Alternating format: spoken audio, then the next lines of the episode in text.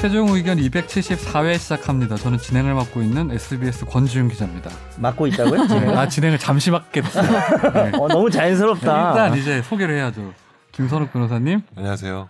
김선재 변호사님, 김- 아, 김선재 아나운서 그래서 안녕하세요. 아나운서님. 그리고 성함이 어떻게 되시죠? 저는 정연자 석자 쓰는 네. 마포에 사는 어, 정 변호사라고 합니다. 처음 뵙겠습니다. 네, 잘 부탁드립니다. 감사합니다. 연자 석자를 본인이 그렇게 말하지 않지 않아요? 근데 내 이름 생각 못한 것보다 김선재 변호사 더 웃겼던 것 네. 같아요. 이제 오랜만에 해서 우리 선재 그런가 아나운- 아나운서는 거의 이 이제 변호사급이죠. 네, 법률가 수준이죠. 그렇죠. 네. 아무튼 저는 오랜만에 이제 음, 박하정 기자가 음. 개인적인 사정이 생겨가지고 잠시 네. 자리를 비워가지고 제가 오늘 하루만 다 같이 박수 한번 칠까요? 그럴까요? 와! 아니 뭐 박하정 기자가 지금 안 하- 미안해서 박수 치는 거잖아요. 박하정 기자- 자기 아니. 지각한 거 아닙니다. 제가 이상하게 미안해가지고. 권지훈 기자가 저를 지각하게 만드네요. 아니 내가 어, 제가 어제 정현석 변호사한테 지각. 하도 많이 늦어가지고 지각하면 안 돼요 했더니 2년 동안 한 번도 지각한 적이 없대요. 그건 거짓말이에요. 아니지. 내가 기억하는 것만 거짓말이에요. 네. 한 네. 번 정도. 한 번. 내가 아니 한 번. 한 했다. 달에 한 번 정도였던 것 같은데. 여보세요. 당신 나 맨날 지각 안 했다고 놀라고 머쓱해 했잖아. 당신이 늦어가지고. 그 진짜 웃겼던 게 그치. 제가 여기 55분에 들어왔는데 게스트잖아요. 여튼간에 그쵸. 혼자 앉아 게스트, 계셨어요. 게스트구나. 내가 이게 뭐라고 해야지 되게 손님 대접을 기시감이 제대로 하네. 들었어, 이게. 정말 기시감이 들었어. 내가 아, 예전에 맞, 아 맞다 어, 이씨. 아니 이런 그치. 거지. 내가 얘랑 이렇게 해서 헤어졌었구나. 그치 맞아 맞아 그런 거였어. 내가 처음에 내가 이걸 잊어버리고 만났는데, 내가 그때 어. 왜 화가 났었는지가 기억이 나더라고요. 네. 어. 네. 그걸 또 잊어버리고 다시 우리가 또 왜 이별했었는지. 관계를 시작하려고 그랬는데 또 음. 그때 생각이 난 거죠. 그렇죠. 예. 아 근데 진짜 저 진짜 막 차에서 욕하면서 왔어요 정말. 왜요 왜. 아니 정말 사고 날 뻔했어요. 주- 전방 충돌 방지 경고음이 한 10번 울렸어요.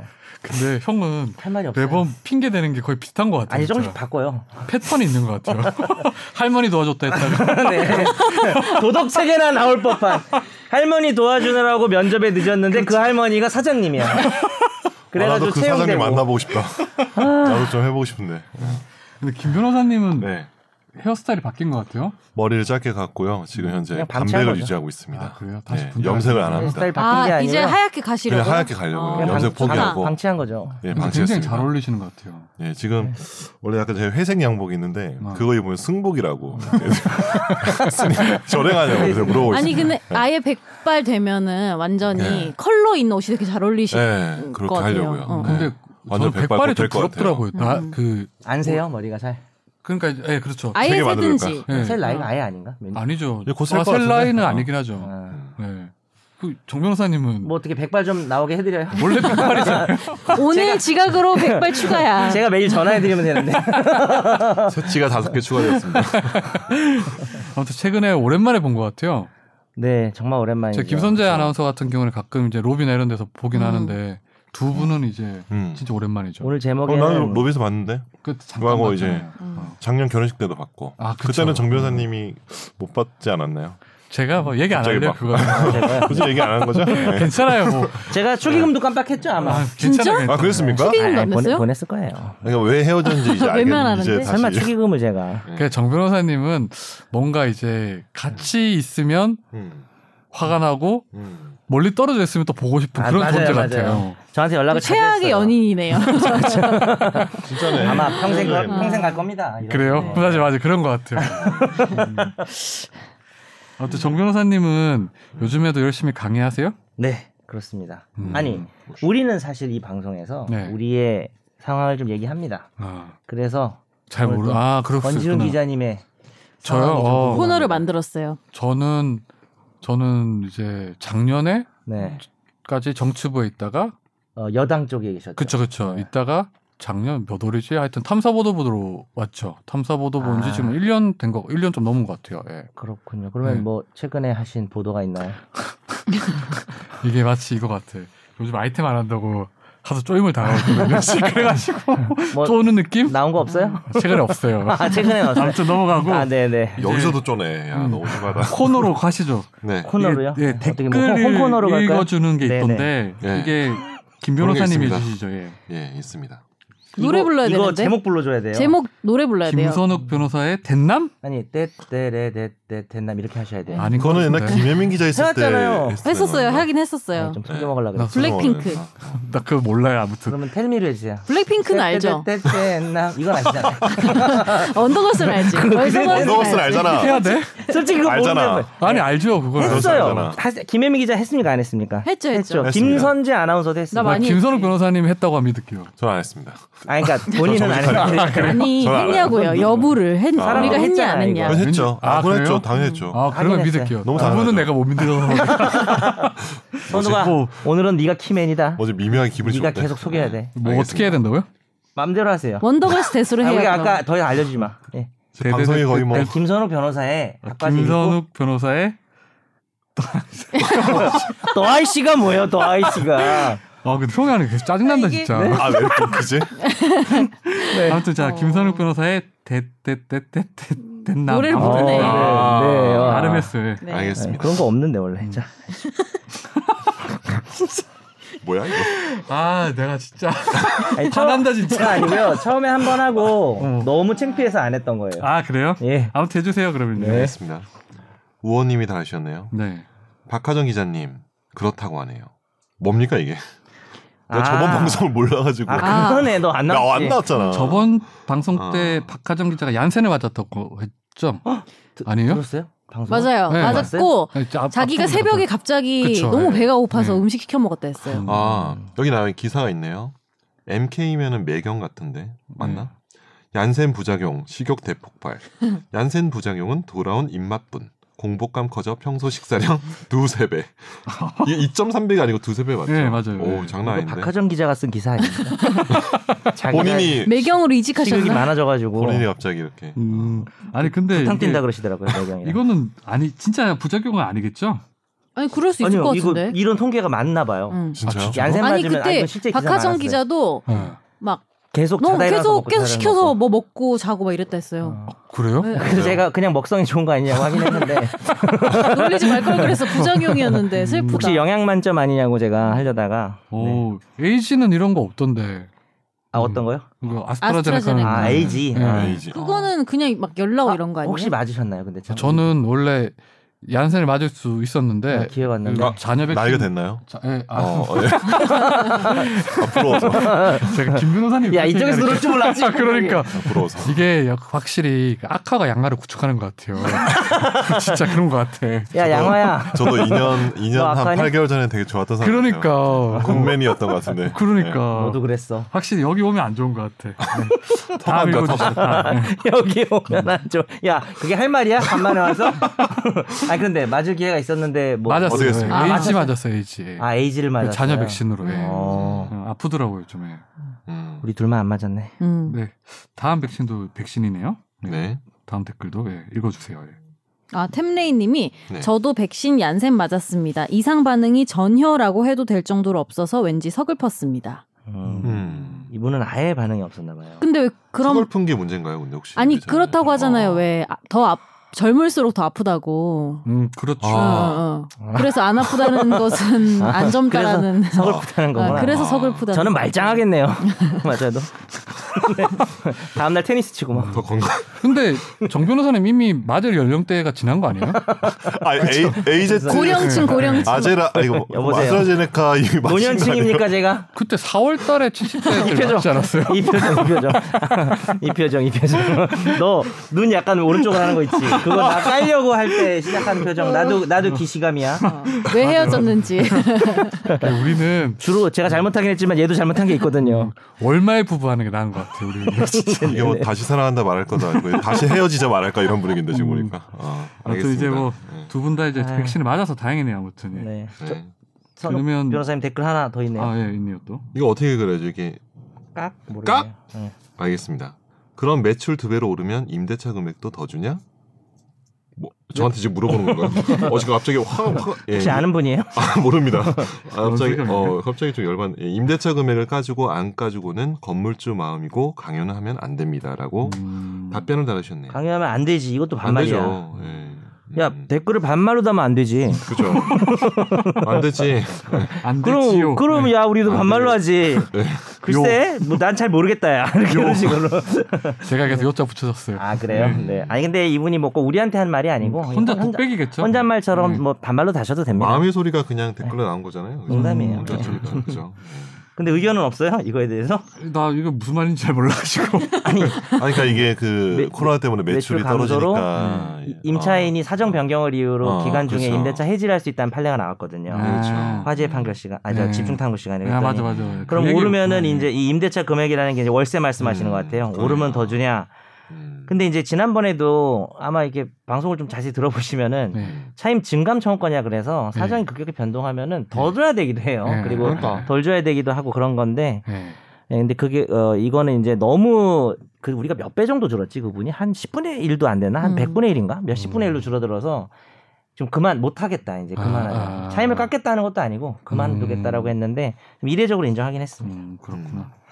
네. 네. 오늘 댓글은 이 정도로 하고 음. 이 정도로 할 수밖에 없는 것 같아요. 왜 음. 댓글을 이렇게 안 달아주죠? 그 댓글이 별로 없어요. 음. 근데 건지훈 기자가 와야 악플이 많이 달릴 텐데 그런가? 네. 오늘 좀 오늘 좀 활동 좀 많이 부탁드려요. 제가 연석이 형한테 때리고 가면 되는 거예요. 그냥? 근데 네. 아니 그러면 악플 안 달려요. 그래요? 응원 댓글 달려. 응원 댓글 달려. 응원 댓글. 네. 어디 때려달라고 막. 말로 좀 많이 때려주세요. 예. 이 시청자 사연이 왔더라고요. 요즘에 시청자 사연이 그래서 주기적으로 오더라고요 보니까. 음, 음, 음. 그래도 더 많이 보내줬으면 좋겠어요. 네. 그러니 메일 그렇습니다. 주소 한번 읽어주세요. 저희 최종 의견 메일 주소는 최대. 파이널 골뱅이 sbs.co.kr입니다. 파이널 스펠링이 어떻게 되죠? 어, F A I. 네. 내가 다 해? 어, 다 해주세요. 네. 모르겠어요. 그게만 하면 되는 거 아니야? F I N A L F I A N L이겠죠. A N A L요? 아, 아, 과거 아니야? 화이자지 그럼 화이자. 그게 파이널이야. 다시 아, 다시 다시. F I N A L 오케이. N A L. 네, 골뱅이 화이자는 그리고 아, 피로 시작하거든요. 죄송합니다.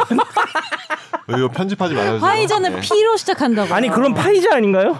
그게 영어가 아니잖아요. 진짜 아. 바보들 인증 같아. 진짜. 혹시 잠깐만 내가 야, 어디 본것 이거. 같아. P F로 시작하지 않나요? PF일 거예요. 맞죠 맞죠. 왜냐하면 김학기 기자 오기 전에 이런 분위기였나요? 포토 같은 거네 포토. 아, 이런 포토 분위기였구나. 파이자. 그건 PH잖아요. 그러니까 PH라고 화이자. PF라잖아요. PF라고요. 아 PF. PF. PF. PFIGER. 야, 너 오늘 시원스쿨 다녀? 왜 갑자기 이렇게 영어를 잘해? 정말. 민병철이야, 뭐야? 답도 없다 정말. 민병철은 뭡니까? 저 옛날 분들 좀 민병철은 아니야. 성문, 민병철부터 그 다음에 성문 랜드가. 정철은 그 다음이지. 정철 카셋. 민병철 다음이죠. 아, 민병철이 더 앞이에요? 근데 더 민병철이 더 앞이에요. 오래 간 거지. 민병철 씨는 우리 저는 아버지도 윤 아니고. 선생이에요. 윤 선생. 어. 윤 선생 영어 선생. 네. 교실. 아, 그치. 네. 근데 이거 홍보해 주는 거 아닌가? 우리가 뭐 어때요? 우리가 홍보가 좀- 되겠어요? 다 이렇게 했으니까 다 괜찮아요. 틀렸는데 그걸 배우고 이렇게 다 틀렸는데 홍보가 되겠냐? 우리가 언급해주길 원하는지 잘 모르겠는데. 그런 근데 김 변호사님은 영어 네. 굉장히 잘할 것 같은데. 아예 아, 이게 못합니다. 얼굴만 그렇게 생겼습니다. 얼굴은 예, 좀 잘할 것 사투리 잘 써요, 같아요. 뭐든지. 사투리. 아니 김 변호사님 서울말 굉장히 잘하고요. 예. 외관이 되게 직접이잖아요. 음. 네. 아, 약간 좀 외국 배우 같은 근데 느낌 저 좀 있죠. 혹시 제가 뭐 돈 빌려 드려야 하나요? 갑자기 이렇게 칭찬을 이렇게 지금 뭐 어떤 용도로 빌려? 목소리가 좋죠, 목소리가. 네. 예. 목소리도 좋고 외관도 좋고 성품도 좋았었죠. 예. 예, 상품도. 예, 과거, 둘째가라면 그렇죠. 서러웠죠. 과거 완료형인가요? 그쵸, 예, 예. 알겠습니다. 자, 그다음에 이거 제목도 또 이렇게 읽어주셔야 돼요. 날라날라 날로 먹는. 적당히 해요. 아, 그 말에 그건 속상해. 진짜 아니잖아. 혹시 두 번 속을까봐. 그러다가 나중에 커피 나는 소리 있어요. 죄송합니다.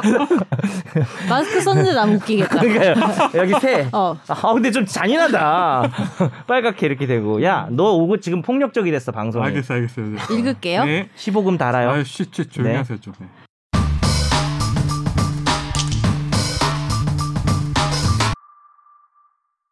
최종 의견을 늦게 알게 되어 잘 듣고 있는 청취자입니다. 일찍 알았더라면 먼저 사연을 드렸을 텐데 늦게나마 궁금한 점 문의드립니다. 인테리어 시공 누수로 보상을 받기로 했고 합의하에 이런 내용의 지불 이행 각서를 썼는데요.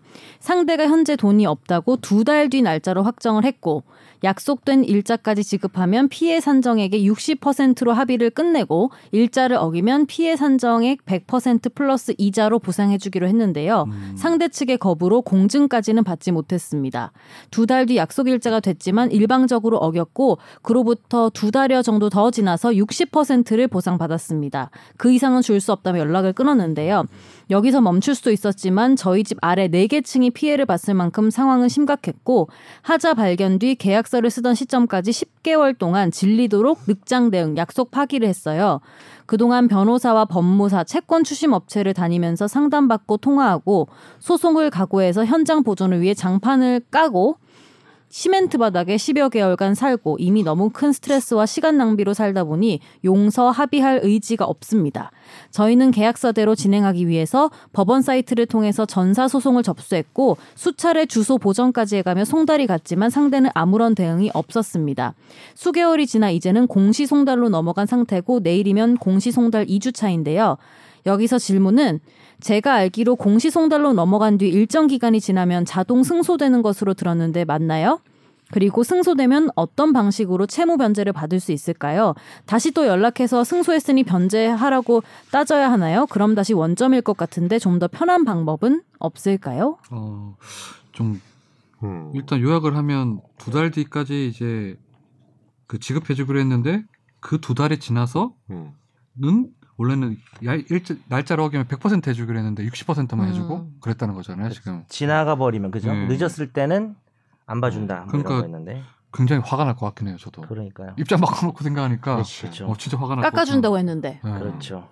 어떻게 하면 되죠 이거는요 일단 질문에 대한 답을 좀 부탁을 네. 드려야 될 것 같은데 자동 승소되는 거잖아요 그렇죠 그렇죠. 뭐 근- 근데 다만 100%는 아니고 원래는 거의 그러니까 거의 자동 승소인데 음. 음. 공시송달은 상대방이 못 받아서 못 나왔기 때문에 나도 내가 주장하는 거를 입증은 해야 돼요. 그래서 음. 정말 간혹 제가 공시송달인데 원고가 소를 제기고 피고가 공송달인데 지는 경우도 아, 있어요. 진짜요? 음. 그렇죠. 자기 거 꼭 입증해야 되는 건 해야 돼요. 아, 그래서 그걸 이제 그걸 나와서 이제 다투지 못하는 거죠. 음. 다투질 않으니까 거의 거저 먹는 셈이긴 네. 한데 음.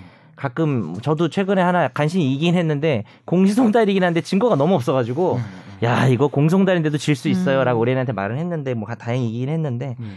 승소가 되고요. 다만 이 공시송달로 승소 확정되면 일반 승소 확정과 마찬가지로 집행을 하는 거에 지장은 없는데 나중에 저쪽에서 뭐야 나도 모르는 사이에 이런 공시송달 판결이 나왔어 알게 되고 2주 안에 그 추한 항소라는 게 있습니다. 그런 걸 제기하면 마치 원래 그 사건이 끝나면 항소가 안 음, 되잖아요. 음. 근데 항소가 된 것처럼 해서 어, 그 사람이 귀책 사유 없이 그렇게 공시송달로 내가 졌어 이걸 몰랐다면은 다시 다툴 수가 있어서 약간의 불안함이 남아 있는 그럼 이게 지금 원래 통상 이제 1심 끝나면 항소 기간 2주잖아요. 2주 그렇죠. 뒤에 확정이 돼야 되는 건데 확정이 되고도 나중에 그렇죠. 그 피고 측에서 어 나 공시송달 왔는지 몰랐어 해버리면 어.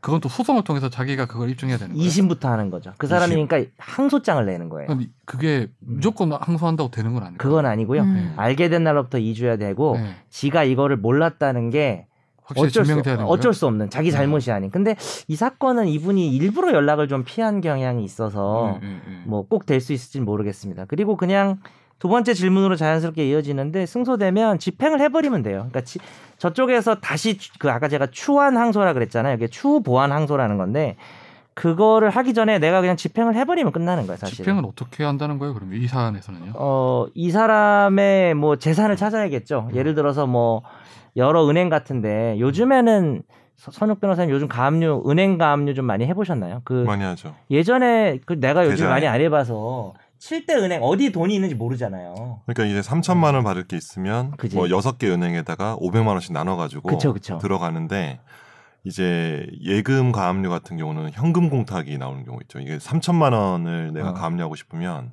현금 공탁 한 1,800만 원, 막 1,500만 원 어. 할 수도 있거든요. 잠깐 맡겨놓은 법원에 거죠. 막, 담보로 맡겨놔야 돼요. 내가 혹시 쓸데없는 어. 가압류를 한다고 생각할 수도 있으니까. 네네. 근데 이제 지금 일단 이건 집행은 사실은 그냥 뭐 가압류는 아니고 아 제가 이제 가압류를 여쭤보긴 했는데 네네. 근데 이 사안 같은 경우에 그럼 이 피고 측에서 네. 재산이 있는지 없는지를 확인하려면 재산 공개 명령 이런 걸 그렇죠. 재산 명시 명시 절차. 신청, 뭐 네. 재산 조회하는데 그건 법원에서 해주는 건가요? 음. 어떻게? 법원을 통해서 하는데 재산 명시 신청하면 이제 그 근데 재산 명시 신청해서 그 결정 자체가 또 송달이 안 되잖아요. 그러면 이게 각하가 돼가지고 재산 조회로 가고 그러니까 하여튼 계속 서류를 그럼 안 받으면 이분 입장에서는 예를 들어서 네. 지금 피고 측이 음, 음. 뭐 이 확정 판결 뭐 가정했을 때 확정 판결이 나왔을 때도 네 내가 돈 못 주겠다 하면 그래서 그 법원에서 집행을 재산 위한, 조회하고 그쵸. 예. 또 그럼 또 시간이 또 걸리겠네요. 그렇죠. 그렇죠. 근데 돈이 좀 살짝- 없으면 어떡해요? 그럼 뭐 그냥 돈이 끝나는 거죠. 항상 많이 하는 고민이죠. 없- 그 채권으로 남는 거 아니에요? 그래도 어찌됐든. 채권은 채권은 남아있지만- 음. 판결문이 네, 채권이 되는 거잖아요. 그리고 9년마다 소송을 제기해야 됩니다. 그쵸. 이게 이제 10년 지나면은 또 아, 없어지기 때문에 네, 판결 시효라는 게 9년이에요. 네. 판결- 판결에 따른 판결로 집권 10년. 확정되면 음. 무조건 10년이 되지만 음. 네.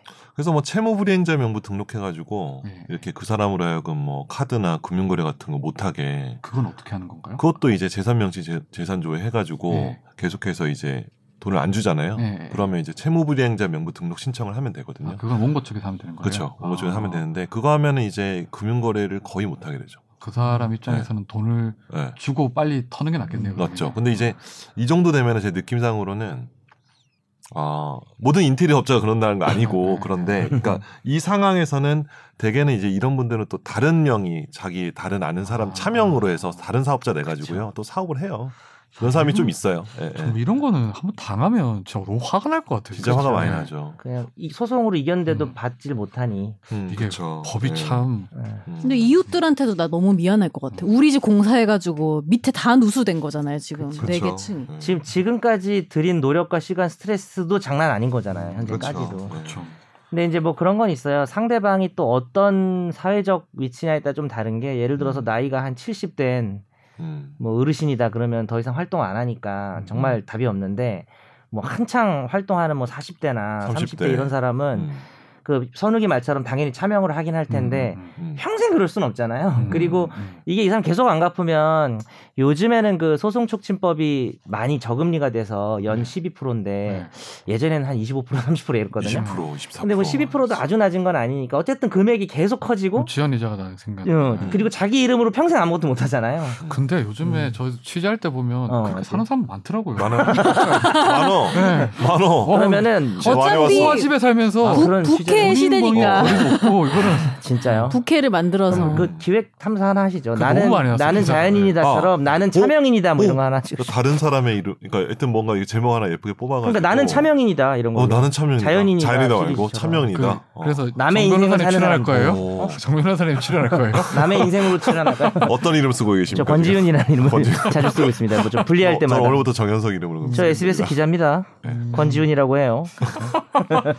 아, 알겠습니다. 아무튼 네. 아무쪼록 자- 잘 해결되길 바라고 마지막으로 저희 메일 주소 한번 더 해주시죠. 오, 오. 어, 이거 좀 저희 아이고, 네, 최종 듣다 의견 메일 왔습니까? 주소는 네. final final 골뱅이 아, 이거 너무 익숙해요. sbs.co.kr입니다. 너무 좋아. 아니 이거 이거를 얘가 좀 즐기는 것 같아 이 멘트를 왜냐하면 김학기 기자나 김, 다 김혜민 뭐 네. 박하정 기자뿐만이 아니라 네. 요걸 깜빡하는 경우가 좀 많았죠 음. 그렇죠. 그 그렇지 않나요 근데 맞아요. 이제 요거를 오. 무조건 시킵니다 나는- 원래 이래야죠 제 소원이 한번 제 후임자로 좋으니까 메일이 너무 꽉 차가지고 아, 선택을 그런 한번 해봤으면 희망이 커서 좋겠어요. 그렇구나. 예. 희망이요. 음. 그래서 하여튼 이거를 절대 안 빼먹더라고 권지웅 기자 그쵸. 야.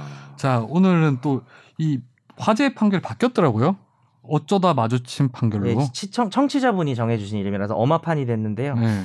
저희끼리는 귀찮아서 그냥 화판이라 불러요 아, 죄송합니다 너무한 거 아닌가요? 그 판결에 약간 그 성향도 좀 달라진 것 같아요. 예전에는 이런 판결로 잘 안 했던 것 같아요. 아주 많이 바뀌었어요 요즘에 어. 제가 그런 거 안 해요 제 그럼 뭐 흥미거리 진중한- 같은 거 잘 안 합니다 진중한 저도 이제 약간 방법이네요. 재미가 없어서 그럼 요즘에도 그런 단어도 안 쓰는 거예요? 뭐 어떤 저 뭐냐 뭐요? 하세요. 자. 성비위. 그 이상한들이 아니, 개들이. 어. 그 말하는 막대기 막 이런 얘기 안 해요?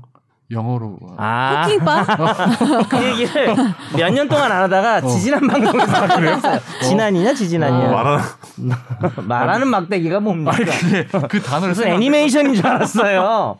아니, 이거 아이들이 방송에서는 보는- 되게 자주 쓰는 단어로 아, 그래요? 괜찮습니다. 네. 얘기하셔도 어. 돼요. 음. 그런 얘기도 잘 안 합니다. 예. 네. 아무튼 화재 판결 네. 소개해 주시죠.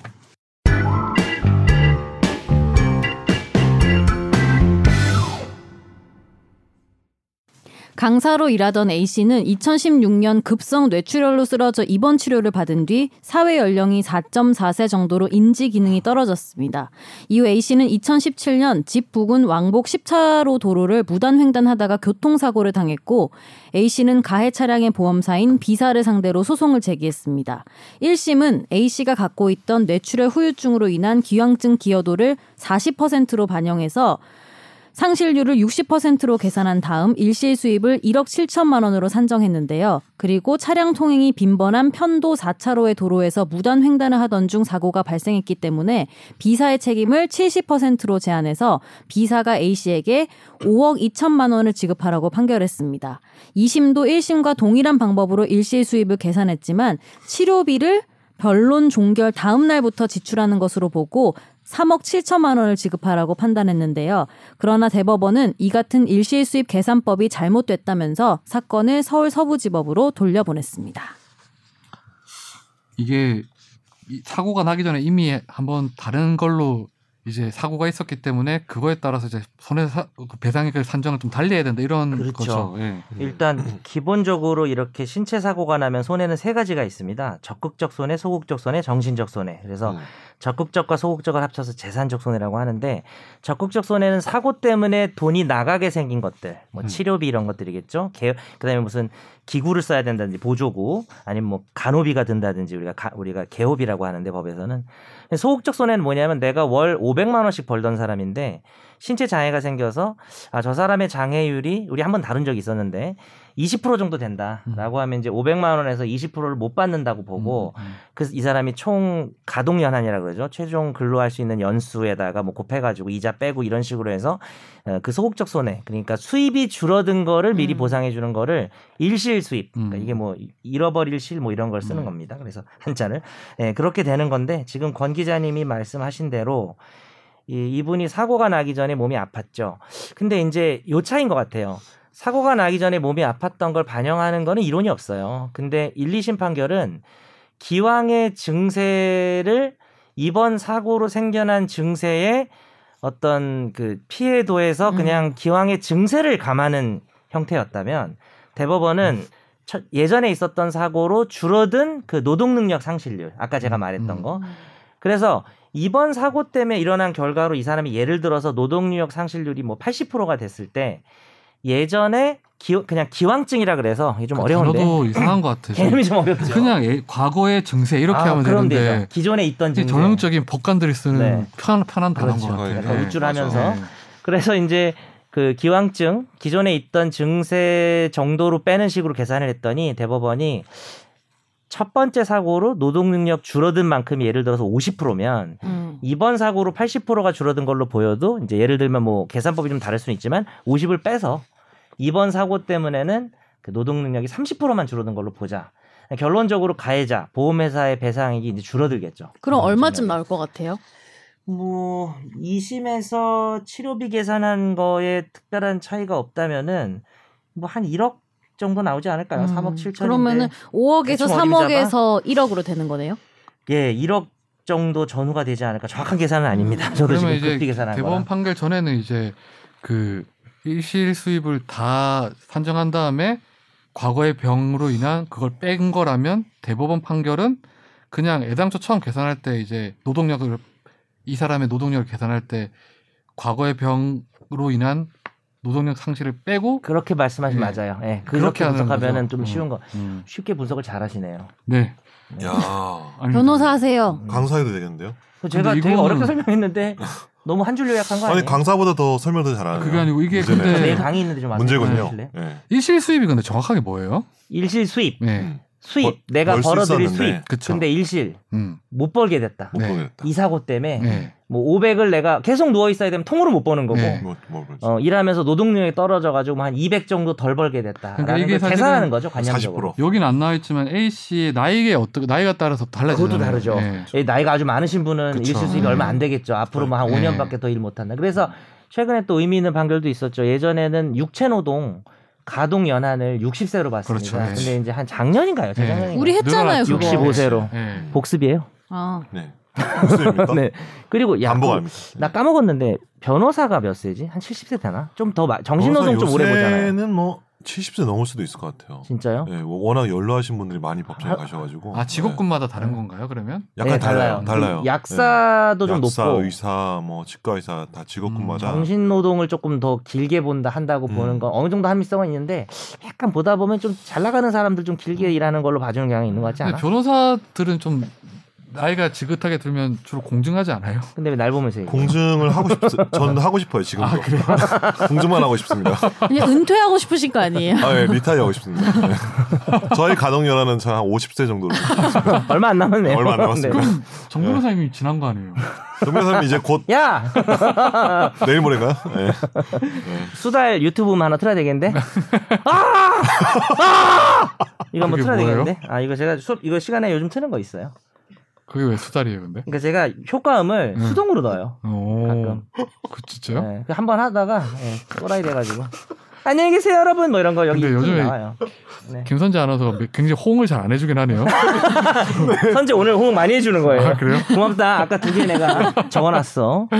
호응 노트가 있어요. 근데 김선재 아나운서가 선재의 호응 가장 노트. 아, 오래되다 보니까 리액션 나우. 굉장히 참을성이 많아진 것 같긴 해요. 근데 저는 원래 잘 참아요. 아, 그러니까 원래 원래도 좀 인내심 있는 이 편이에요. 아, 그래요? 사건에 많이 흥분을 하지 음. 저희한테는 화를 저 낸 적이 어떤 없어요. 인간에 대해서는 되게 잘 참아요. 왜 그런지 알아요? 그럼 예전에 안 휴머니즘이 그랬는데. 있거든요. 아니 별 기대를 안 해서 그래. 휴머니즘이 있어요, 저는.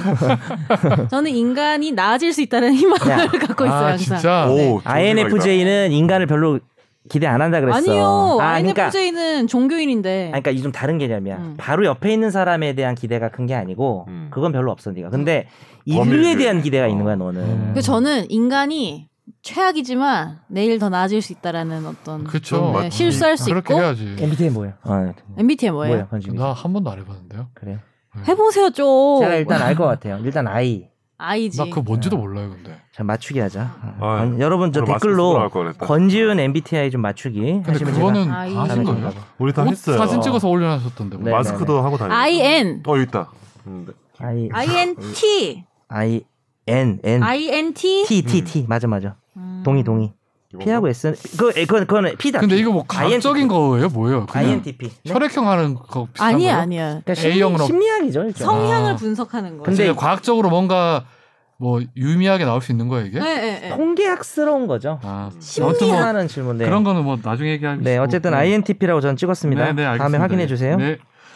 오늘 집중 탐구 내 말 안 듣는 것 넘어갈까? 같은데. 네네. 항상 여기서 화판에서 집중 탐구 넘어갈 때 항상 힘들어. 이게 안 변하는 것 같아요. 하정이한테 좀 저 알려주세요. 음. 되게 저도 한 2년 한 네. 10개월 지켜보니까 그 순간 되게 힘들은 것 그쵸. 같아요. 너도 너 이제 안 힘들하고 너도 즐기던데. 네. 저 즐기고 너 있죠. 때문에 늦어진 적도 많아. 아 그런가요? 어. 아. 근데 정 변호사님 흑화됐네요, 저도. 음. 보니까 사람이 안 변하는 것 같아요. 네. 예. 굉장히 더 강해졌죠. 어 그런 것 같아요. 예. 음. 사람이 뭐가요? 갑자기 변하면 죽어요. 내가 다 조금씩 이러는 게 변해야 안 죽으려고 돼요. 이러는 아. 거예요. 근데 정 변호사님 확실히 근데 얼굴은 더 좋아하신 것 같아요 과거보다. 예. 와우. 알겠습니다.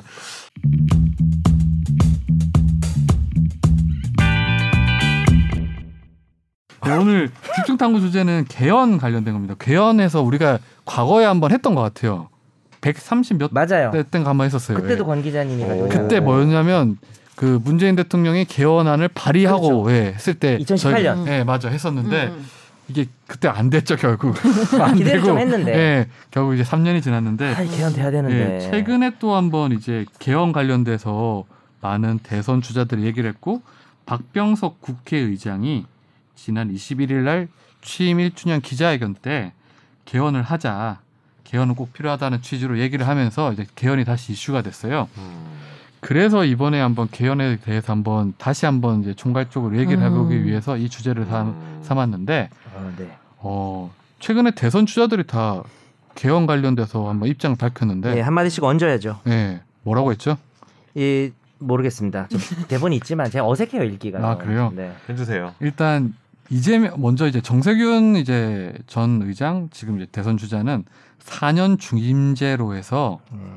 이제 분권형 개헌안을 또 얘기를 했고 그다음에 이제 이낙연 이제 의원 같은 경우에는 개헌 통해서 이제 토지 초과 이득세 일종의 토지 공개념 도입하는 걸로 해서 또 개헌이 필요하다 얘기했고 음. 이재명 지사 같은 경우에는 이제 뭐 분권형 개헌이 필요하다고 인정하면서도 지금은 이제 국민들의 구율이 훨씬 더 음. 구율 네. 조선 시대 하단 말이네. 중요한 시기다. 뭐 음. 방역, 민생. 어, 이렇게 얘기를 했죠. 일단 그리고 이제 그 윤석열 전 총장, 그 홍준표 의원은 일단 이거에 대해 입장을 아직 밝히지 않았고 또 추가로 얘기한다면 박용진, 이광재 의원은 또 필요하다 음. 이런 입장을 음. 밝혔었죠. 네. 음. 예. 근데 대선에서 항상 보면 이렇게 개헌 얘기가 나오는 것 같아요. 음. 임기 말 됐다라는 느낌을 많이 받았습니다. 또 시간이 흘렀구나. 그렇죠. 음. 예. 근데 이제 대부분 이제 이 개헌을 필요하다는 분들이나 어 박병석 의장뿐만 아니라 대선 주자들도 다들 이제 권력을 분산하는 형태의 개헌안을 얘기하고 있긴 해요. 네, 네. 예. 그렇죠. 그리고 이제 얼마 전에 이제 우리 SBS가 여론조사를 해서 21일 날 이제 보도를 했었는데 어요 수치를 한번 우리 김선재 아나운서 가 음. 한번 얘기해 줄래요? 네. 아, 전국 18세 이상 남녀 1,023명을 상대로 뉴스 음, 같아. 네. 여론조사를 했는데 개헌이 필요하다는 응답이 66.4%고 아, 어, 그러니까 과반 이상이죠. 그렇죠? 네. 개헌을 반대한다는 응답자들의 이유는 개헌 동기가 정치적 이해관계에 집중돼 있어서 그리고 음. 개헌을 통한 정부의 형태는 어떤 형태가 되어야 하는가 43.9%가 대통령과 총리 공동 국정 운영 혼합형 음. 대통령제가 42.3%, 의원 내각제가 8.6%, 그리고 대통령 임기에 대해서는 4년 중임이 59.2%, 5년 단임이 33.5%였네요. 네. 예. 중임이 뭐죠? 중임은 아, 네. 한 번 대통령을 해먹고 아니 죄송합니다. 아, 하고 싶으세요, 대통령? 저도 해먹고 싶네요. 어, 대통령을 한 번 하고 네. 임기가 끝났지만 네. 다시 한 번 재신을 얻어서 한 번 더 할 수 있는 어, 음. 네. 지금 현재는 단임제죠. 그래서 두 번 하기 없기 음. 그렇게 이제 한 번만 그러면 되는 이거는 거죠. 4 플러스 4, 8년? 그렇죠. 미국하고 똑같아요. 미국이네. 네. 음. 지금 가장 큰 오해가 또 중임론이 나오면은 되게 정말 제일 오해 이해- 오해하고 하는 말들이 네.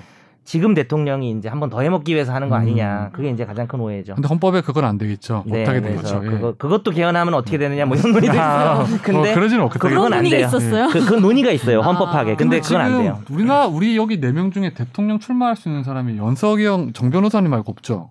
네. 40세 이상인가? 40세 저기 되잖아. 되죠. 얼굴은 이미 아, 뭐 다 30대 가능합니다. 아니셨어요. 얼굴은 가능합니다. 지금 이미 음. 대통령감이에요 얼굴이. 음. 얼굴은. 이미 야 너도 대통령 40세 넘지 않았어. 대통령 출마를 어. 가능한 나이가 한 20살 넘은 거잖아요. 그렇죠? 출마 20년 뭐 못하는 거 아니에요? 20년 전에 이미 출마 못하는 출마했었잖아요. 나이인 것 같은데? 건강 체크 많은 먼저 초과 해야 돼. 있네요. 검진 받아야 될 것 같아. 저도 가능하죠. 저도 야, 너 가능하죠. 그거 너 아니야 댓글 지난번에 뭐요? 윤석열 총장이랑 네. 장현석 변호사랑 동갑 아니냐고. 아, 그런 것도 어, 있어요. 연손 동기 동갑 아니냐고 이렇게 누가 달았었어요. 오, 너가 시켰지. 정확하게 알고 있는 내가 더 위야. 어, 그래요? 아두 살이가 더 많으시잖아요, 그렇죠? 아무튼 농담이고요. 나이 공격 너무 오랜만이다 진짜. 아니 정 변호사님은 근데 얼굴 보면 진짜 동안이긴 하잖아요. 그렇죠. 항상 이렇게 마무리한다. 근데 정확히 몇 살인지 몰라서 동안인지 아닌지 지금 뭔지를 청취자들이 너 모르겠어. 때문에 난 나이를 몰라. 어, 나이를 모르겠어. 지금 43인가 그렇잖아요. 정, 44 그렇잖아요. 예. 네네네. 네, 음. 그렇습니다. 왜 딴 데로 보면서 대답을 해? 예. 아니에요? 눈을 피하는데. 아. 아무튼 뭐 나는 알고 나이가 뭐, 있지. 나이가 너무 뭐가 정확하게 중요해요. 아, 나는 정확히 짚어주니까 알고 있지. 지금 다 같이 속상한 친구인데 거야. 뭐 어때요? 음. 학력고사 세대라는 거를. 4학년 3반이요. 그 누구 따라한 거예요? 아, 어르신들. 아 그래요? 그- 요즘에는 그거 안 해요? 육학년 푸사에 이제 칠반 등산 가서 바위 앞에서 사진 하나 그 찍어요. 이정재 그건 안 해요 요즘에는? 이정재 그건 좀 안 한 지 오래됐어요. 아 그래요? 요즘은 이경영 합니다. 뭔데 한번 해보세요. 진행시켜. 혼자 한 명 없잖아요. 저 왜 웃지? 졸라 고독하구만. 아 죄송합니다. 이거 B. 아, 졸라 정도는 좀 봐주시면 안 안 돼요. 돼요. 졸라맨도 있고. 아 근데 죄송합니다. 온 어, 저는 여기 되게 듣기 싫은데 네. 요즘에 제가 이제 밥을 점심 때 회사에 주로 있으니까 점심을 먹고 저기 회사 앞에 있는 신호등을 건너서 들어오고 가끔 이제 중학생들인지 아마 그런 것 같은데 아 쌍욕 어우, 뭐 애들 이상한 욕해요? 네. 벌써 꼰대 냄새가 물씬 풍겨. 아직 얘기 얘기 시작도 안 했는데. 얘기 시작도 안 했는데. 야, 큰일 났다. 이거 야, 얘기 시작도 안 했는데 꼰대.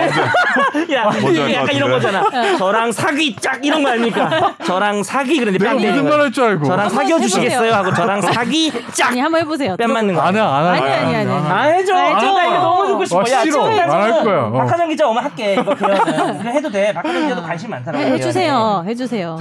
아니 그 어. 신호등을 같이 건너는데 그렇죠. 친구들하고 얘기를 할 때 굉장히 많은 욕설을 쓰더라고. 아 그래요. 네. 목동 그래서- 목동 중학교 애들. 그래서 뭐 네. 우리 정혜사도 권지훈 기자가 어떻게 했어요? 한마디 하셨군요. 아 마음으로 했죠. 아, 마음만 꼰대고. 아니 근데 나는 기억하는 게 중학교 때는 욕을 많이 쓰다가 고등학교 대학교 가면서 약간 안 쓰게 되지 않나요? 다들? 아니에요. 다 저 있을 때도 중학생 때 많이 안 썼어요. 예. 어. 전뭐 뭐예요 네? 그러면? 중학교 때 많이 썼는데 서울에서. 그런가? 그러니까 약간 중학교 때가 일시적으로 많이 쓰는 시기인 것 그때 같아요. 약간 사실. 과잉의 시기라서. 근데 이번 어, 좀 중학교 허세 때 제일 부리고. 많이 쓰는 것 허세 같긴 해. 음. 음. 약간 맞아. 뭔가 근데 욕은 욕이란 게 약간 아니에요. 더 얘기 안 얘기하세요. 하세요. 아니 편하게 하세요. 네. 이런 얘기 좀 합시다 오늘. 예, 예, 아니 아니. 어? 해요. 안 돼요. 이 개헌 이 개헌 넘어가야 돼요. 개헌은 그냥 네. 나중에 요약합시다. 개헌 하겠죠 그냥 언젠가는. 대본을 네? 댓글로 달아드려. 권지훈 기자 와가지고 써야가지고. 제일 시청률 아유, 저 청취율 시- 쳐졌던 게 뭡니까? 아무튼. 소개팅 특집 아니었어요. 그때 소개팅 어떻게 지금만 지금 사는 그분, 결혼하죠. 지금 사는 그분 음. 아유, 그분인가요? 음. 아, 참 다들 아니요, 전혀 큰일 날 아니에요. 말씀하시네요. 전혀 아닙니다. 아니에요? 아, 아무튼 정치인들이 개헌 관련돼서 굉장히 많은 얘기를 해요. 특히 음. 정권 말 같은 경우에 네. 이거는 이제 노무현 전 대통령도 임기 앞두고 이제 대국민 담화를 통해서 그렇죠.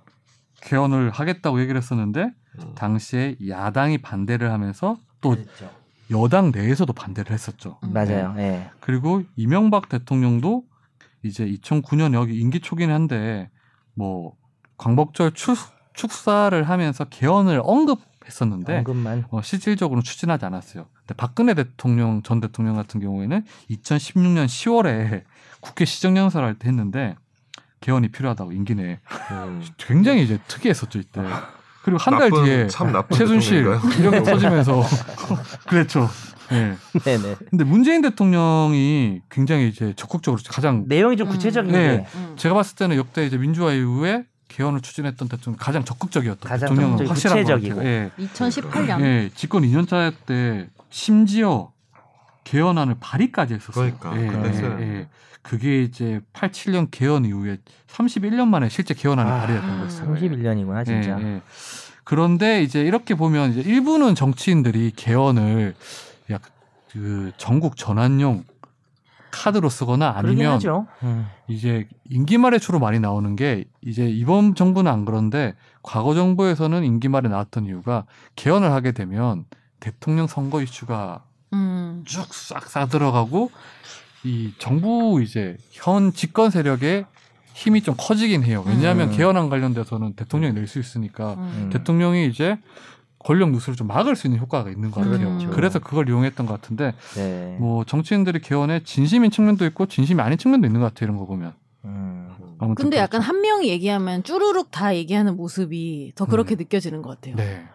다만 이제 개헌은 피할 수는 없는 거고요. 네, 그러니까 그렇죠. 개헌의 내용이 뭐 그렇다면 문제가 될 수는 있는데 개헌의 동기야 네. 아, 뭐 무슨 주제는 정치적으로 이용 안 합니까? 다들 음. 뭐 집권 여당이든 야당이든 그러죠. 그래서 저는 그거는 넘어서서 네. 개헌의 내용을 이야기해야 된다고 생각합니다. 근데 일단 개헌이 음. 이제 절차가 좀 달라요. 이 개헌이 어떻게 하는 건지 김 변호사님 한번 설명해 주세요. 네?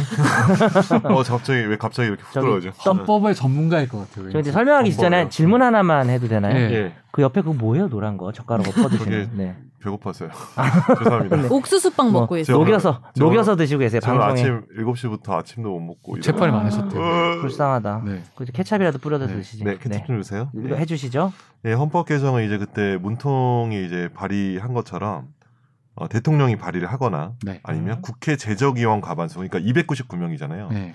그러니까 과반수니 그러면 150명이 돼야죠. 네. 150명이 발의를 해서 제안이 되는 거죠.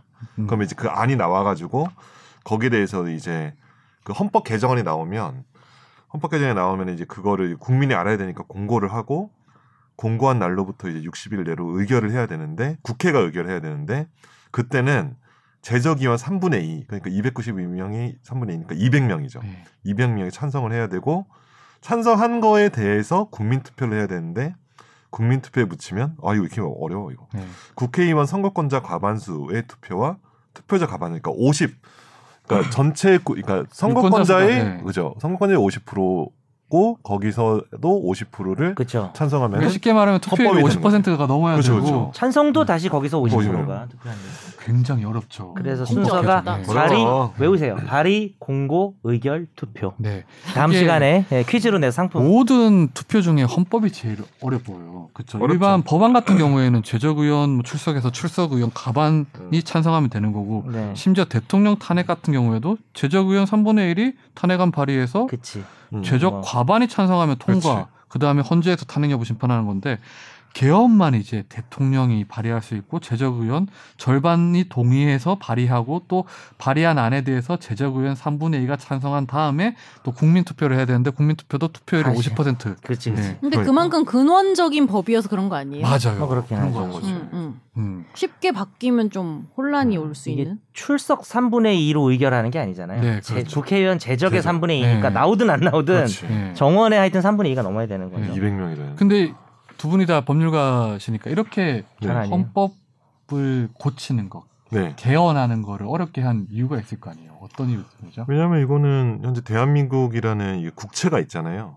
국체의 어떤 기본적인 가치를 담기 때문에 헌법 그리고 이제 중요한 거는 뭐 기본권 구조나 이런 것도 중요한데 요새 최근에 이슈되는 거는 아무래도 뭐 이 정부 그러니까 대통령의 어떤 선출 방식에 좀 약간 집중되는 경향이 있었는데 네. 그것도 중요하지만 요새는 요새 뭐 최근에 뭐 이제 부동산 규제 관련해서 재산권 보장이나 아니면은 요새 좀 떠오르고 있는 여러 가지 기본권들 있잖아요. 네. 사회가 변하면서 그렇죠.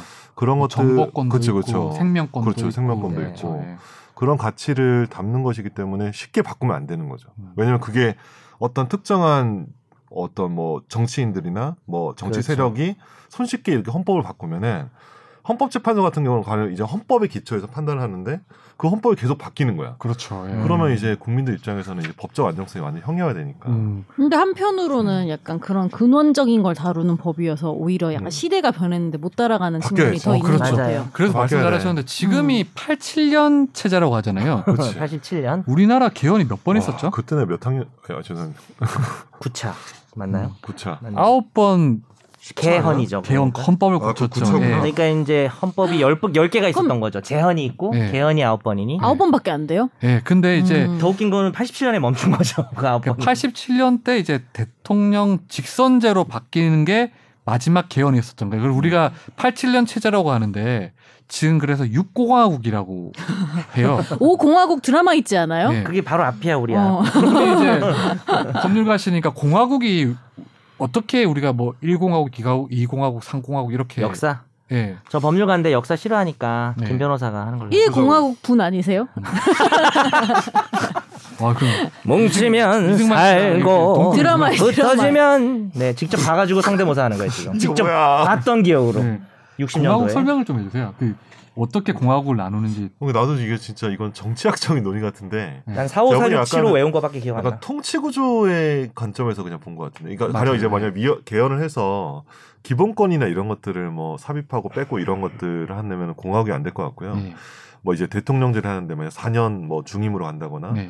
의원 내각제로 간다거나 통치 구조가 되면 공화국 체제가 바뀌는 거죠. 예, 그렇죠. 그렇게 이게 보는 걸로 예. 제가 알고 있어요. 헌법이 그러니까 이념, 기본권, 통치구조 세 개로 나뉘어 있는데 음. 국가 구성체가 어떻게 바뀌는지에 관한 게 통치구조죠. 네. 우리는 오늘 사실 논의가 기본권 얘기도 물론 할 수 있지만 그래서 우리가 이제 이승만 정권 때가 1공화국이라고 하면 위원내각제가 도입됐던 3차 개헌 이후가 2공화국. 음. 다시 이제 이렇게 이렇게 누르다가 그 대통령 임기가 6년 연임제에서 7년 단임제로 바꾼 게 8차 개헌인데 그때가 5공화국이었어요. 음. 이 이후에 87년 이제 민주화 항쟁 있고 직선이니까. 예, 그런 그러니까 그때는. 다음에 대통령 직선제로 바뀐 9차 개헌 이후가 6공화국이고 그쵸. 음. 지금까지 6공화국이 87년 이후부터 쭉 이어지고 있는 그렇죠. 거죠. 예. 뭐 개헌 근데 개헌조차 없었던 거죠. 원래 네. 이제 개헌이 있어도 공화국 체계가 바뀌었다고 보지 않은 경우도 있잖아요. 음. 네. 그러니까 공화국은 여섯 번 있었던 거죠. 그때 이제 87년 전에 이제 대통령이 간선제였는데 네. 이제 노태우 씨가 이제 6.29 선언을 했죠. 네. 네. 그렇게 하면서 이제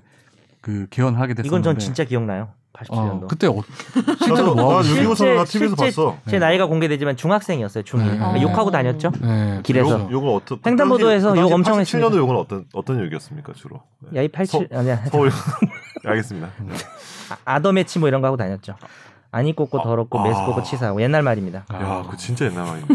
다시 한번 여기서 뭐라고요? 부모님한테 물어보세요. 무조건 아세요. 아, 아야 아더 아, 더 매치. 매치다야 이렇게 아더 했었어요. 매치. 안 입고 고 더럽고 치, 메, 메스 고고 치사하다. 아, 진짜 옛날 말 같죠. 진짜 옛날 말이지. 메스껍다라는 말이 너무 오랜만에 그렇죠. 메스껍다를 잘 야, 안 쓰지 그 않나요? 말은 진짜 요즘은 그냥 어? 아. 어, 역겹다고 하거나 할것 같아 뭐 이런 거. 음. 어. 사실 이 지금 현재 육공화국 체제도 굉장히 많은 피와 땀이 있었던 거잖아요. 음, 그쵸. 음, 음. 그 결과물이잖아요. 눈물도요? 그쵸. 음. 예, 땀도- 그렇죠. 음. 일단 뭐. BTS. 그래서 그래서 지금인데 어찌됐든 87년에 이제 한번 개헌이 되고 난 다음부터 사이가 굉장히 많이 변했대. 지금 몇 년이 지난 거죠? 그쵸. 87년. 30년 넘게 지난 거 아니에요? 31년, 와, 32년, 30, 세상에. 35년이네 거의. 35년이 지난 35년. 거죠. 5년이 다 된 거죠. 네. 35년. 근데 뭐 그렇게 갑자기. 개헌을 자주 하면 자주 하는 것도 안 좋은데 어. 87년 개헌이 사실은 이게 대통령 직선제로 바꾸는 형태로만 하다 보니까 그 전에도 있었던 적 당시에 있었지만 음. 이제 개헌 논의가 심도 있게 안 됐었어요. 그때 네네. 보면 음. 우리가 개헌을 하면서 바꿔야 될 것들이 굉장히 많은데 그때 음. 급격하게 이제 직선제 형태로 하는 형태로 하다 보니까 네, 그게 중심이 되다 보니까 그러니까. 다른 부분에 대해서 논의가 덜 음. 되다 보니까 그때 당시 기준으로도 그때 당시의 사회의 삶을 반영하지 못한 부분도 있었고 음. 지금은 또 35년이 지나는 동안 굉장히 삶도 변하고 또 체제도 변하고 네. 또 사람의 인식도 변하고 세계적인 어떤 관계도 변하다 보니까 개헌 얘기가 굉장히 많았었잖아요. 어, 늦어도 너무 네. 늦었죠. 네. 지금. 그래서 네. 왜 이제 헌법을 좀 개헌할 필요가 있냐가 네. 이제 우리가 좀 얘기를 나눠봐야 될 음, 음. 것 같은데 통치구조랑 기본권 나눠서 예. 해주세요. 이 두 분이 다 법률가시니까 계속 강조하시네. 우리 정 변호사님 보기에 왜 지금 개헌이 좀 필요? 먼저 이제 개헌이 필요하다 보시는 거예요? 그럼요. 네. 예. 어떤 점에더 필요한 거예요? 지금 뭐 방금도 말씀하셨지만 그 아직도 사실 대통령 권한이 상당히 강해요. 우리나라 헌법은. 그래서 이제 그게 좀 여러 가지 뭐 다른 나라하고 비교했을 때도 그렇고 시대에도 좀 안 맞는 면이 있지만 근데 또 웃긴 거는 87년도가 대통령 권한을 악- 약화시키는 개헌이었거든요.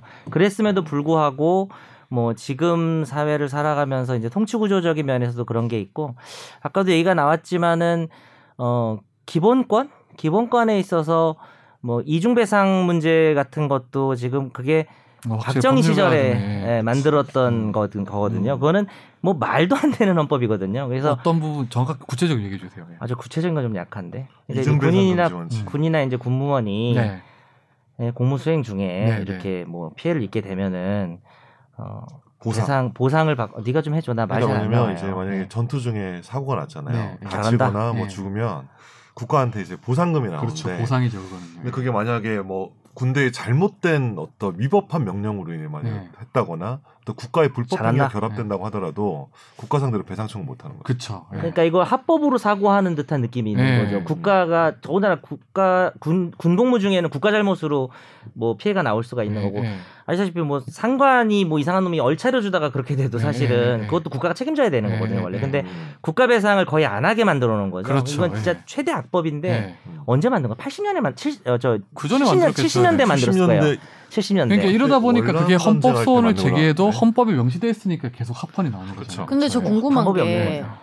이렇게 약간 예를 들면은 뭐 군대 음. 얘기를 하면은 네. 뭐 음, 내 가족이나 뭐 내 아들이나 누군가 갈 수 있다고 생각하니까 되게 내 문제 같이 느껴지는 게 있잖아요. 네, 네. 그래서 이런 개헌 논의를 할 때 그런 거를 집중해서 하면은 좀 더 국민들의 어떤 관심을 받을 수 있을 것 같은데 대통령을 음. 피부로 어떻게 느끼는? 하냐, 어좀 이런 얘기만 너무 하니까 개헌이 뭐야? 약간 이렇게 되는 게 있지 정치권에서는 않나요? 어. 이제 그렇죠. 근데 음. 이제 아무래도 가장 획기적으로 바뀌는 부분이 아마 그거니까. 국가의 네. 이제 구조이긴 하죠. 네. 그러긴 음, 음. 한데 그럼 김선재 아나운서는 개헌을 찬성하세요?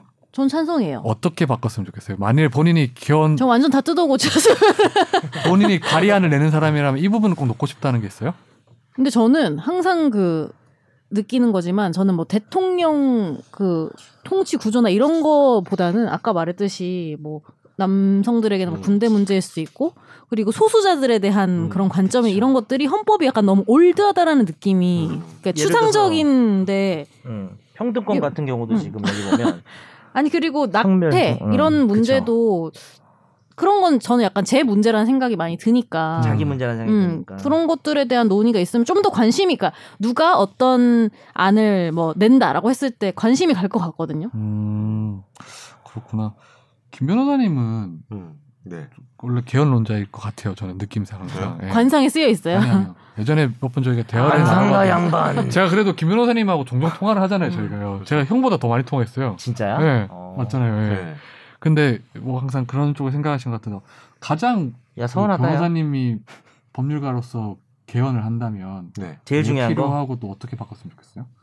어, 너무 많은데 사실. 일단은 많긴 한데 일단 저는 뭐 통치 구조 부분에 좀 그러니까, 그러니까 그런 것 같아요. 이제 허- 기- 헌법상의 이제 기본권들이나 이런 것들은 되게 중요한데 사실 그 아까 김선재 아나운서 얘기한 거나 이런 또 보면은 뭐 어떤 성소수자나 뭐 이렇게 그 소수자에 대한 배려나 이런 것들 사실 개별 법률로서도 충분히 할 수 있는 부분이 있고 물론 이제 음. 개별 법률을 개정할 때 있어서 아 이게 헌법이 있기 때문에 당연히 이거 헌법에 따른 것이다라는 어떤 명분을 더 이렇게 강화하고 그런 근거를 강화하는 것에 있어서는 도움이 될 수 있지만 실제로는 이제 기본권 규정도 약간 좀 추상적이긴 하지만 이게 되게 어떻게 보면 추상적이라서 더 다 음. 포괄할 수 있는 게 있거든요. 근데 이제 음.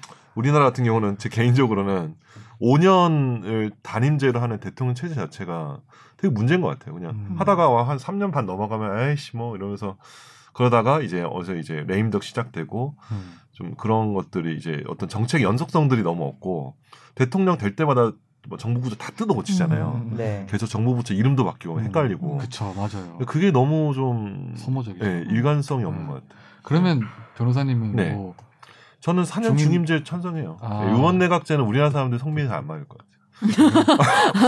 아 그렇구나. 어, 국민성에 느낌이 와. 맞지 이거, 이거, 이거 느낌이 와. 느낌이 와. 김선재 아나운서는 뭐 정치학을 공부하지 않았어요, 그렇죠? 갑자기? 네, 근데 갑자기? 알겠지만 어. 공부했어요? OECD 음. 국가 중에 대통령제를 하는 나라가 몇 없어요. 음, 음, 어, 음. 그래요? 미국하고 어. 멕시코 정도? 어 그래요? 아, 세네 개 국도 안 되고 프랑스 같은 경우에도 다 알다시피 이원 혼합 집정부제. 혼합 음. 예, 이혼 예, 집정부제나 예. 그런 거예요. 혼합적인 형태. 우리나라처럼 대통령 권한이 집중된다 것도 없고 미국 같은 경우에는 가장 비슷한 게 미국인데 미국 같은 경우에는 음. 예산 편성권 이런 것도 다 의회에 있어요. 우리나라보다 도 음, 음. 권한이 작은데도 음, 음, 그래도 음. 세계 대통령이라 하는 음, 건데 음. 우리나라는 굉장한 권한이 대통령에 있긴 해요. 음, 음, 음. 그래서 너무 권한이 집중돼 있다고 생각을 그러니까. 하는데 제가 되게 놀랬던 건 예전에 정치부 있을 때 보면 많은 지금 이 대선 주자들 대부분 이상한 사람들이 뭐 개헌을 얘기할 때 보면 의원 내각제를 많이 얘기해요. 아 자기 네. 오랫동안 정치 국회의원 할수 있어. 그거보다는 이제 가 이 아니면 진심인 어, 것 같아요. 이게 진짜로? 자기가 봐도 이제 너무 한 명의 권력이 독점되니까 음, 뭐 견제도 어렵고 패단이 혹시 많더라고요. 내가 대통령 못할 것 같아서는 아니에요. 그럴 수도 있고 예. 내가 네. 대통령을 못할 것 같으니까. 근데 우리나라 안전장치. 예. 아까 이제 김선재 아나운서가 소개해줬지만 그 여론조사를 보면 대통령제 중임에 대해서 관심이 많더라고 확실히 음, 또 음, 음, 음. 그렇긴 하더라고요. 음.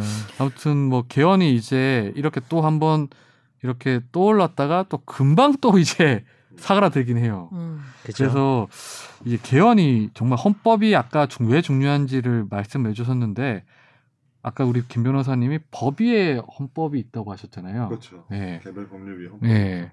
그 그러면 지금 시- 마지막으로 네. 헌법이 왜 중요한지를 네. 다시 한번 우리 네. 정 변호사님이 어.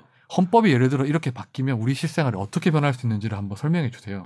그걸로 마무리하시죠. 얘- 얘기 없던 거 아닙니까? 아니에요. 그게 왠지 맞을 것 같아요. 예. 이 헌법이요, 우리가 가장 최상위 규범이라고 하잖아요.